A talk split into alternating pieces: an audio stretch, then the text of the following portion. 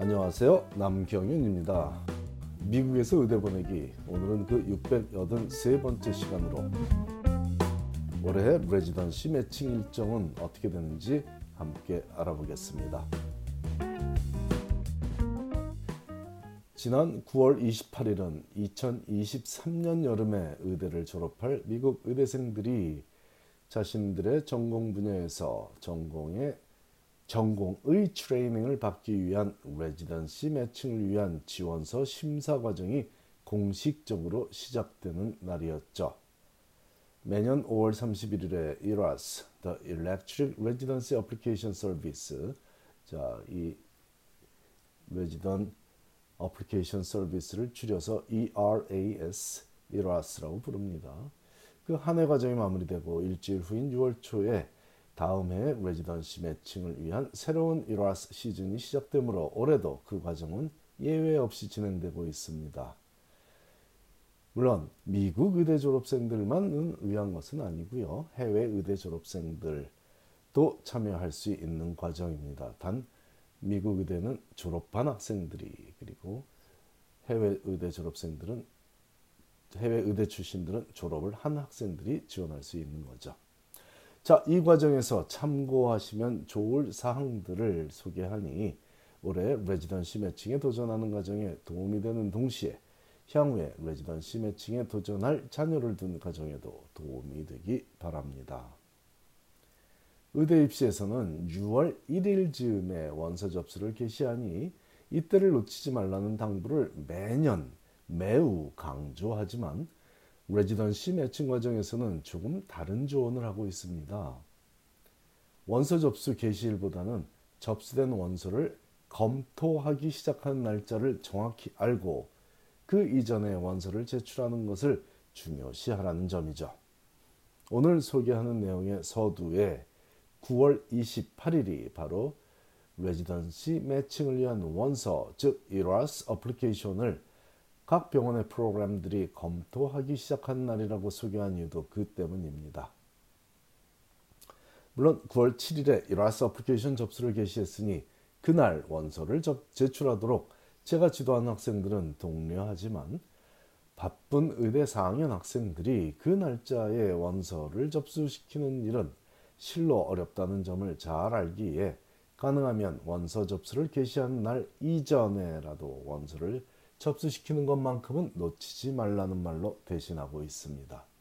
물론 모든 병원의 모든 프로그램들이 정해진 대로 9월 28일 동부 시간으로 오전 9시에 원서를 검토하기 시작하지 않을 수도 있지만 하루 이틀 늦게 할 수도 있지만 적어도 그때부터는 공식적으로 지원자들의 원서를 검토할 수 있는 시기이며 이를 공식적으로 PDWS 오프닝이라고 부르며 그 뜻은 Program Director Workstation opens to programs 이니 각 병원의 전공 분야별 학과장들이 프로그램 디렉터들이 일을 시작하는 순간이라는 점을 알고 대처하시기 바랍니다.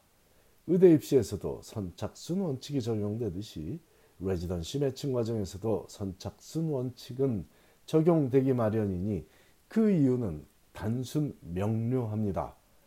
바쁜 일정 속에서 자신이 해야 할 일을 자신이 해야 할 일을 처리해내는 time management skill을 간단하지만 확실하게 판단할 수 있기 때문입니다. 누구나 바쁜 의대 4학년 시절에 누구나 동일하게 구성하는 공동 지원서인 ERAS를 준비해서 제출하는 과정이므로 동일한 조건에서 치르는 페어 게임이라는 인식하에 검토를 개시한 이후에 접수되는 지원서가 그리 매력적으로 보이지는 않을 것이 자명합니다. 모든 지원자가 의무적으로 제출해야만 하는 이러스 어플리케이션과 달리 원하는 지원자만 제출하면 되는 외형적으로는 원하는 지원자만 제출해도 되는 Supplemental ERAS 어플리케이션은 짧고 간략하지만 9월 16일 동부시간 오후 5시에 미리 마감이 되었습니다.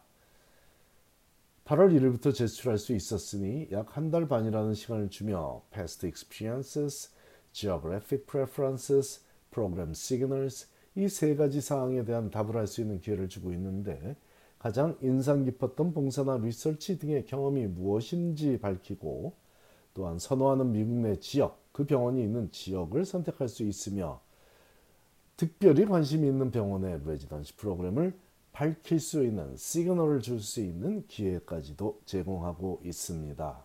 이 보완성 지원서 Supplemental Application은 각 병원의 프로그램별로 필수적으로 요구할 수도 있고 선택적으로 원하면 제출하라고 할 수도 있으니 학생들이 지원할 병원의 프로그램을 선정할 때 미리 알 수 있습니다.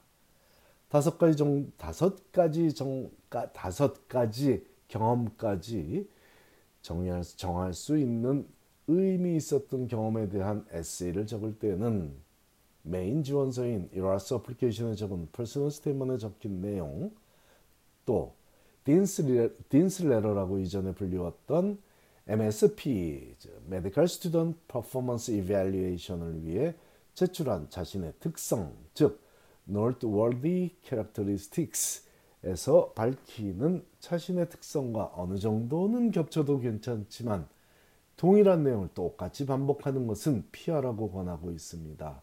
이는 자신의 매력을 더욱 많이 발산하는 기회를 헛되이 낭비하지 말라는 의미입니다. 그 이후에 추가적으로 secondary application을 요구하는 병원의 프로그램도 있지만 이는 소수에 해당하니 큰 부담은 없을 겁니다. 내년 3월 셋째 주에도 우리 한인 의대 졸업반 학생들이 혹은 우리 한인 해외 의대 졸업생들이 원하는 프로그램에 매칭이 되었다는 기쁜 소식을 기대해 봅니다. 감사합니다.